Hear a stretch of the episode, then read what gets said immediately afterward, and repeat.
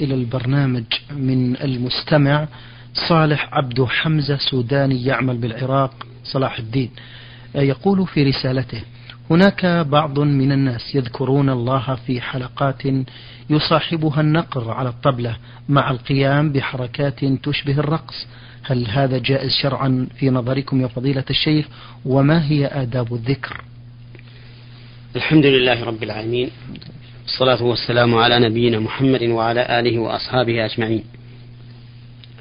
قبل الإجابة على هذا السؤال أحب أن أقدم مقدمة تلقي الضوء على جواب هذا السؤال. وذلك أن الله عز وجل خلقنا لعبادته وحده لا شريك له. كما قال عز وجل وما خلقت الجن والإنس إلا ليعبدون. والعبادة التي خلقنا الله من أجلها لا تصح إلا بشرطين أساسيين أحدهما الإخلاص لله عز وجل والثاني المتابعة لرسول الله صلى الله عليه وسلم. أما الإخلاص لله فمعناه أن يكون أن يكون العابد قاصدا بعبادته وجه الله والدار الآخرة. لا يقصد بذلك عرضا من الدنيا لا مالا ولا جاها ولا تقربا إلى أحد من المخلوقين وإنما يقصد بذلك وجه الله والدار الآخرة. كما قال الله تعالى عن محمد رسول الله وأصحابه قال عز وجل محمد رسول الله والذين معه أشداء على الكفار رحماء بينهم تراهم ركعا سجدا يبتغون فضلا من الله ورضوانا. وقال عز وجل وما آتيتم من زكاة تريدون وجه الله فأولئك هم المضعفون. وأما الأصل الثاني فهو المتابعة لرسول الله صلى الله عليه وسلم. ودليل هذين الأمرين قوله تعالى فمن كان يرجو لقاء ربه فليعمل عملا صالحا ولا يشرك بعبادة ربه أحدا. وقوله وما أمروا إلا ليعبدوا الله مخلصين له الدين حنفاء. وقول النبي صلى الله عليه وسلم إنما الأعمال بالنيات وإنما لكل امرئ ما نوى. فمن كانت هجرته إلى الله ورسوله فهجرته إلى الله ورسوله. ومن كانت هجرته لدنيا يصيبها أو امرأة يتزوجها فهجرته إلى ما هاجر إليه.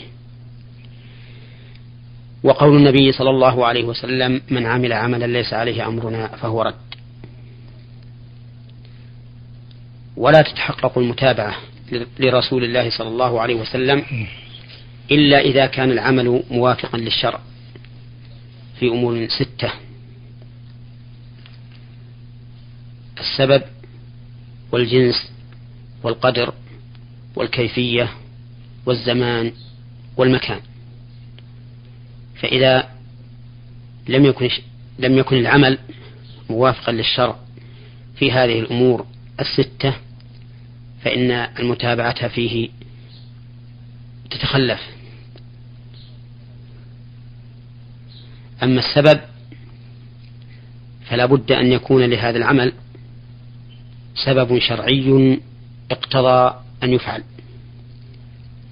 فلو تعبد الإنسان لله تعالى عبادة قارنها بسبب لم يرد به الشرع لم تقبل منه لأنها غير موافقة للشرع فلا تتحقق فيها المتابعة. ومثال ذلك أن يتعبد الإنسان لله عز وجل بالصلاة على على نبيه صلى الله عليه وسلم كلما دخل بيته. فإننا نقول إن هذا بدعة لأنه لم يوافق الشرع في سببه. إذ لم يرد عن النبي صلى الله عليه وسلم نعم. أن من أسباب الصلاة عليه صلى الله عليه وسلم دخول البيت. ولو أن الإنسان ضحى بفرس لم تقبل أضحيته لأنها لم توافق الشرع في جنسها. إذ أن الأضحية, إذ أن الأضحية لا تكون إلا من بهيمة الأنعام الإبل والبقر والغنم. ولو أن الإنسان صلى الرباعية خمسا أو الثلاثية أربعا أو الثنائية ثلاثا لم يقبل منه لأن ذلك غير موافق للشرع في عدد العبادة.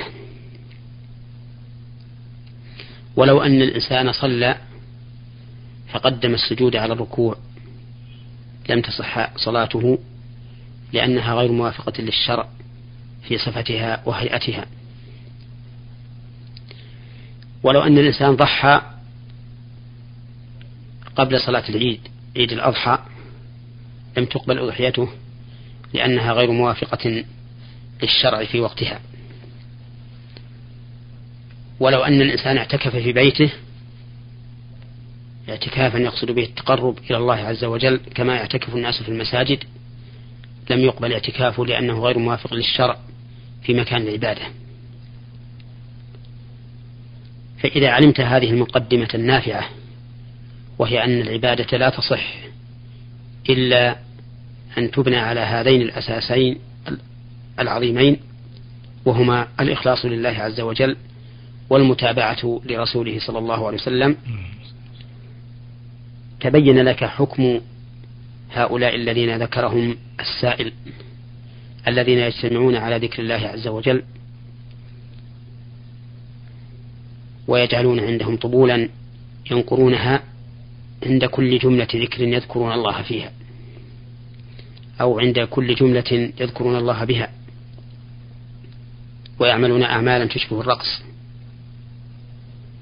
فهؤلاء مردود عليهم ذكرهم ويكون ذكرهم الذي تعبدوا به لله على هذا الوجه بدعة.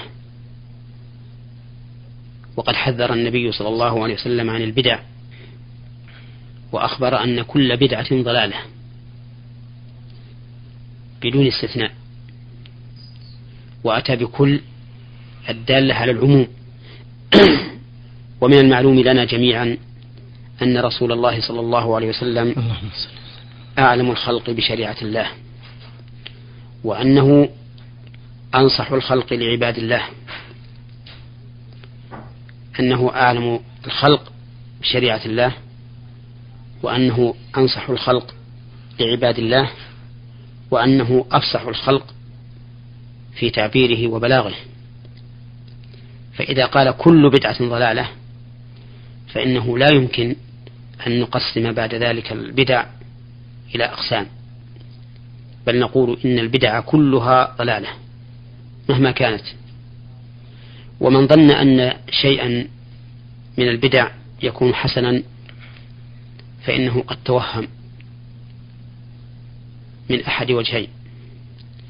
إما أن يكون هذا الشيء ليس ببدعة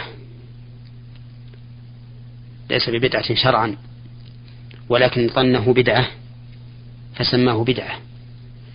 وإما أن يكون الشيء بدعة لكنه ليس بحسن. بل توهم مبتدعه أنه أحسن في ذلك وهو لم يحسن. وأما أن تتحقق البدعة فإنه لا يمكن أن تتحقق أنها حسنة. لأن النبي صلى الله عليه وسلم قال كل بدعة ضلالة. فهؤلاء المبتدعة الذين أحدثوا في ذكر الله عز وجل ما ليس منه عملهم مردود عليهم. ولا يزيدهم من الله إلا بعدا. وهو خلاف طريق الذين أنعم الله عليهم والذين يقولون في كل صلواتهم اهدنا الصراط المستقيم صراط الذين أنعمت عليهم غير المغضوب عليهم ولا الضالين. فإن كل مبتدع فهو ضال في فيما ابتدع في دين الله. وعلى هؤلاء أن يتوبوا إلى الله عز وجل من هذا الذكر بل أن يتوبوا إلى الله تعالى من هذه الكيفية التي أحدثوها في ذكر الله. هذا إذا كان الذكر الذي يذكرون الله به موافقا للشرع في صيغته. أما إذا كان مخالفا للشرع في صيغته فإنه يكون قبحا على قبح. كما لو جعلوا أذكارهم هو هو هو وما أشبه ذلك مما يتخذه الصوفية ونحوهم ذكرا لله عز وجل. والرب سبحانه وتعالى قد بين لنا الطريق وأوضحه على لسان محمد صلى الله عليه وسلم إما في كتاب الله وإما في سنة رسول الله صلى الله عليه وسلم. قال الله تعالى وأنزلنا عليك الذكر لتبين للناس ما نزل إليهم. وقال سبحانه وتعالى يريد الله ليبين لكم ويهديكم سنن الذين من قبلكم ويتوب عليكم والله عليم حكيم. وقال سبحانه وتعالى يريد و... يبين الله لكم أن تضلوا والله بكل شيء عليم. فإذا كان الله تعالى قد بين لنا البيان التام فإن كل عمل يقربنا إليه ويرضيه عنا فإنه قد بينه ووضحه. ولم يمت رسول الله صلى الله عليه وسلم إلا والدين كامل من جميع الوجوه. واتلوا قول الله تعالى اليوم أكملت لكم دينكم وأتممت عليكم نعمتي ورضيت لكم الإسلام دينا. وحقيقة حال المبتدع أنه يعترض على شريعة الله. كأنما يقول هذه من الشريعة ولكن لم تكن واردة فالشرع إذا ناقص. لأنه لا بد أن يكون الأمر هكذا. إما أن يكون الشرع ناقصا وهذه البدعة أكملت وإما أن يكون الشرع تاما فهذه البدعة زيادة زيادة ما أنزل الله بها من سلطان. ولا يحل لنا أن نتقرب إلى الله إلا بما شرع على لسان محمد صلى الله عليه وسلم. فنصيحتي لهؤلاء القوم نصيحتي لهم أن يتقوا الله تعالى في أنفسهم وأن يتقوا الله عز وجل في عباد الله الذين يتبعونهم ويقتدون بهم وليرجعوا إلى ما كان عليه نبينا محمد صلى الله عليه وسلم وخلفاؤه الراشدون فإنه الخير والفلاح والسعادة في الدنيا والآخرة. ماذا عن أدب الذكر فضيلة الشيخ؟ أما آداب الذكر فأهم آدابه فأهم آدابه أن يكون موافقا لما جاء به النبي صلى الله عليه وسلم في صيغته وفي سببه وفي حال الداعي وغير ذلك مما هو معلوم. ونحيل المستمع إلى ما كتب في هذا الموضوع مثل كتاب الوابل الصيب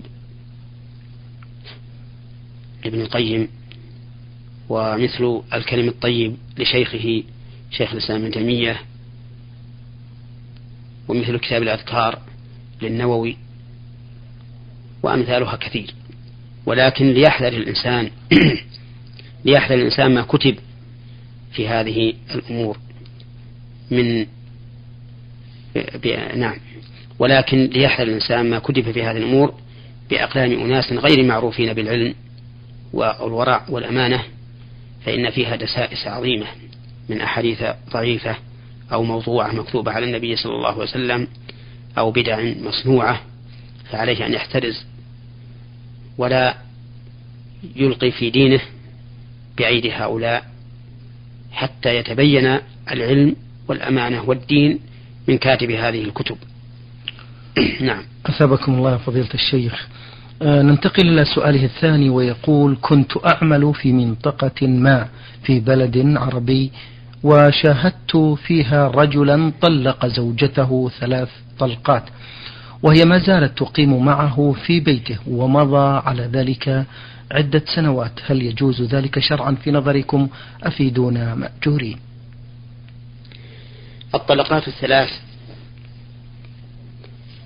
على ثلاث على ثلاثة أوجه. أن تكون طلقة بعد طلقة يتخللها يتخللهما رجوع إلى الزوج. إما برجعة في عدة وإما بعقد نكاح. ففي هذه الحال تكون الزوجة حراما على زوجها بالنص والإجماع حتى تنكح زوجا غيره. لقول الله تعالى الطلاق مرتان فإمساك بمعروف أو تسريح بإحسان. إلى قوله فإن طلقها فلا تحل له من بعد حتى تنكح زوجا غيره فإن طلقها أي الزوج الثاني فلا جناح عليهما أي على المرأة وزوجها الأول أن يتراجعا إن ظنا أن يقيما حدود الله. ومثال ذلك أن يطلق الرجل زوجته طلقة ثم يراجع ثم يراجعها أو تنقضي تنقضي عدتها ثم يتزوج يتزوجها بعقد جديد ثم يطلقها ثانية ثم يراجعها. أو تنتهي عدتها فيتزوجها بعقد جديد. ثم يطلقها الثالثة. ففي هذه الحال لا تحل له بالنص والإجماع إلا بعد زوج. بعد زوج يتزوجها بنكاح صحيح ويجامعها. أما الحالة الثانية للطلاق الثلاث فأن يقول أنت طالق ثلاثا. والحالة الثالثة أن يقول أنت طالق أنت طالق أنت طالق.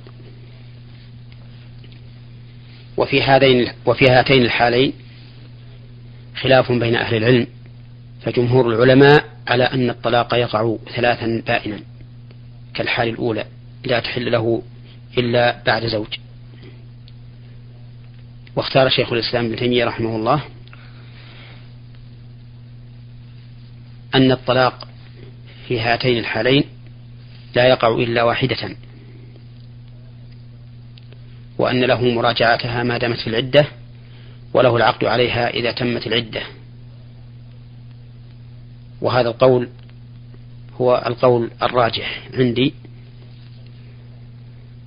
وبناء على ما سمعت أيها السائل فإذا كان هذا الرجل الذي طلق زوجته ثلاثا طلقها على صفة ما ذكرناه في الحالين الأخريين ثم راجعها. معتمدا على فتوى من أهل العلم أو على اجتهاده إن كان من أهل الاجتهاد فإنها زوجته ولا حرج في ذلك. وأما إذا كان في الحال الأولى فإنه فإنها لا تحل له ويجب عليك أن تنصحه وتبين له أنها حرام عليه فإن هدي إلى الحق وفارقها فذاك وإلا فأبلغ عنه ولاة الأمور حتى يقوموا بما يجب عليهم نحو هذا الرجل. آه، أيضا ننتقل إلى سؤال آخر يقول فيه السائل رأيت شخصا يصلي إماما بالناس وعنده وعند صلاة عيد الفطر يجلس وأمامه مكيال يسمى المد آه، تعادل سعته سبعة كيلوغرامات من الحنطة أو من الدخن. ونحن نحضر له زكاة الفطر عينا وليس نقدا حيث نملأ المد عن كل شخص في الأسرة. لكنه لا يوزعها على الفقراء بل عند سقوط المطر موسم الزراعة يبيع الحبوب لحسابه الخاص ولا يخرجها. هل يجوز ذلك شرعا يا فضيلة الشيخ في نظركم؟ وهل نكون بعملنا هذا قد أدينا الزكاة أم لا؟ أفيدونا جزاكم الله خير الجزاء. إذا كان هذا الرجل فقيرا يحتاج إلى هذه الحبوب فإنه من أهل الزكاة وصرف الزكاة إليه جائز. ولكن لا ينبغي له أن يفعل هكذا. لأن هذا من سؤال الناس. فهو قد سأل الناس بلسان الحال وربما كان يسألهم بلسان المقال أيضا. وقد قال النبي عليه الصلاة والسلام من يستعفف يعفه الله ومن يستغني يغنيه الله. فلا يليق به وهو إمام كما يظهر من السؤال أن يضع نفسه هذا الموضع. وأما إذا كان هذا الرجل غنيا فإن دفع الزكاة إليه لا تحل. فإن دفع الزكاة فإن دفع الزكاة إليه لا يحل ولا يجزئكم. فإن أجبرتم على ذلك فادفعوا إليه مقدار الزكاة دفعا لشره وأخرج الزكاة من جهة أخرى على مستحقيها. نعم. آه، من ليبيا أرسل المستمع آه، عبد الله مؤمن من الجماهيرية الليبية هذه الأسئلة. يقول في السؤال الأول أصوم كل يوم اثنين وخميس صيام تطوع. وحدث أنه في ليلة من الليالي تسحرت ونمت دون أن أشرب وبعد الفجر بساعة قمت من النوم وأنا شديد العطش فشربت وأكملت الصيام إلى الليل مع العلم أنني أعلم أنه قد مضى على الفجر ساعة. هل الصيام صحيح يا فضيلة الشيخ؟ أم لا؟ وإن كان لا فهل يجب علي كفارة؟ الصيام ليس بصحيح. لأن الصيام لا بد أن يكون من طلوع الفجر إلى غروب الشمس. لقول الله تعالى فالآن باشروهن وابتغوا ما كتب الله لكم وكلوا واشربوا حتى يتبين لكم الخيط الأبيض من الخيط الأسود من الفجر ثم أتموا الصيام إلى الليل. وعلى هذا فليس لك أجر في هذا اليوم الذي صمته لعدم موافقته الشرع. وليس عليك في ذلك إثم لأن الصوم لأن صوم النفل يجوز للإنسان أن يقطعه. وليس عليك كفارة أيضا. والكفارة لا تجب في أي صوم كان حتى في الفرض إلا إذا جامع الإنسان زوجته في نهار رمضان وهما ممن يجب عليهما الصوم. ففي هذه الحال تجب الكفارة عليه وعليها إن طاوعت وهي عتق رقبة فإن لم يجد فصيام شهرين متتابعين فإن لم يستطع فإطعام ستين مسكينا. وأما إذا كان الزوج والزوجة لا يجب عليهما الصيام مثل أن يكونا مسافرين في رمضان وجمعها فلا حرج عليه ولا عليها. لأن المسافر يحل له أن يفطر ولكن عليهما قضاء ذلك اليوم إذا إذا رجع من السفر. حتى لو فرض أنهما كانا صائمين في ذلك اليوم وهما مسافران سفرا يبيح لهما الفطر ثم جامعها فلا حرج عليهما في ذلك وليس عليهما كفارة وإنما عليهما قضاء ذلك اليوم الذي أفطره. نعم. آه ننتقل إلى سؤاله الثاني ويقول فيه في يوم خميس كنت في صيام تطوع وفي وقت الغداء جاءني صديق فقدمت له الغداء ونويت الإفطار وأكلت معه وقد سمعت بأنها سنة هل هذا صحيح وهل أستمر في الأكل والشرب أم أمسك إلى الليل أم ماذا أفيدونا مما علمكم الله؟ إذا أكل الإنسان في اليوم وهو صائم فإن صومه يفسد ولا يمكن أن يصح. اللهم إلا أن يقع ذلك نسيانا أو جهلا فإن وقع نسيانا أو جهلا فصومه تام. حديث أبي هريرة الثابت عن رسول الله صلى الله عليه وسلم أنه قال من نسي وهو صائم فأكل أو شرب فليتم صومه فإنما أطعمه الله وسقاه. وكذلك لو كان جاهلا مثل أن يظن أن الشمس قد غربت فيأكل ثم يتبين أنها لم تغرب آه، ثم يتبين أنها لم تغرب فصيامه صحيح ولا قضاء عليه. مما رواه البخاري عن أسماء بنت أبي بكر رضي الله عنه وعن أبيها رضي الله عنها وعن أبيها قالت أفطرنا في عهد النبي صلى الله عليه وسلم في يوم غيم ثم طلعت الشمس ولم يأمرهم النبي صلى الله عليه وسلم بالقضاء. ولو كان القضاء واجبا لأمرهم به ولو أمرهم به لنقل لأن الشريعة والحمد لله محفوظة لا يمكن أن يضيع منها شيء.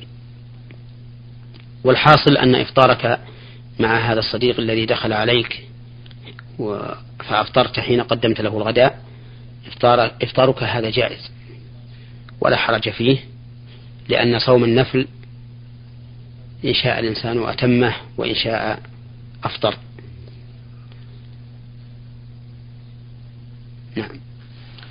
آه، بارك الله فيكم فضيلة الشيخ. آه هذه رسالة وصلت إلى البرنامج من المستمع مجدي صلاح محمد مصري مقيم بالأردن.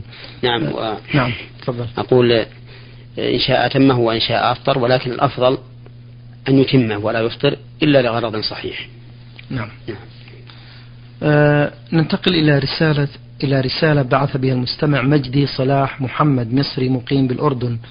يقول في رسالته هل يجوز للمرأة أن تترك زوجها وأولادها الصغار وتذهب للعمل في دولة أخرى بعيدة عنهم؟ وما هي المدة التي يسمح بها الإسلام لبعد الزوجة عن بعلها؟ وهل هناك ضرر من ذلك؟ نعم لا يحل للمرأة أن تسافر إلا بإذن زوجها ولا يحل لها إذا أذن لها أن تسافر إلا بمحرم. لأن النبي صلى الله عليه وسلم نهى أن تصوم المرأة وزوجها شاهد إلا بإذنه. فكيف بسفرها ومغادرتها زوجها وترك أولادها عند الزوج يتعب فيهم؟ وثبت عنه صلى الله عليه وسلم أنه نهى أن تسافر المرأة بدون محرم. وللزوج أن يمنع زوجته من السفر سواء كان سفرها للعمل أم لغير العمل لأن الزوج مالك. بل قد قال الله تعالى وألف يا سيدها لدى الباب سيدها يعني زوجها. فله السيادة عليها وله أن يمنعها من السفر بل له أن يمنعها من مزاولة العمل حتى في البلد.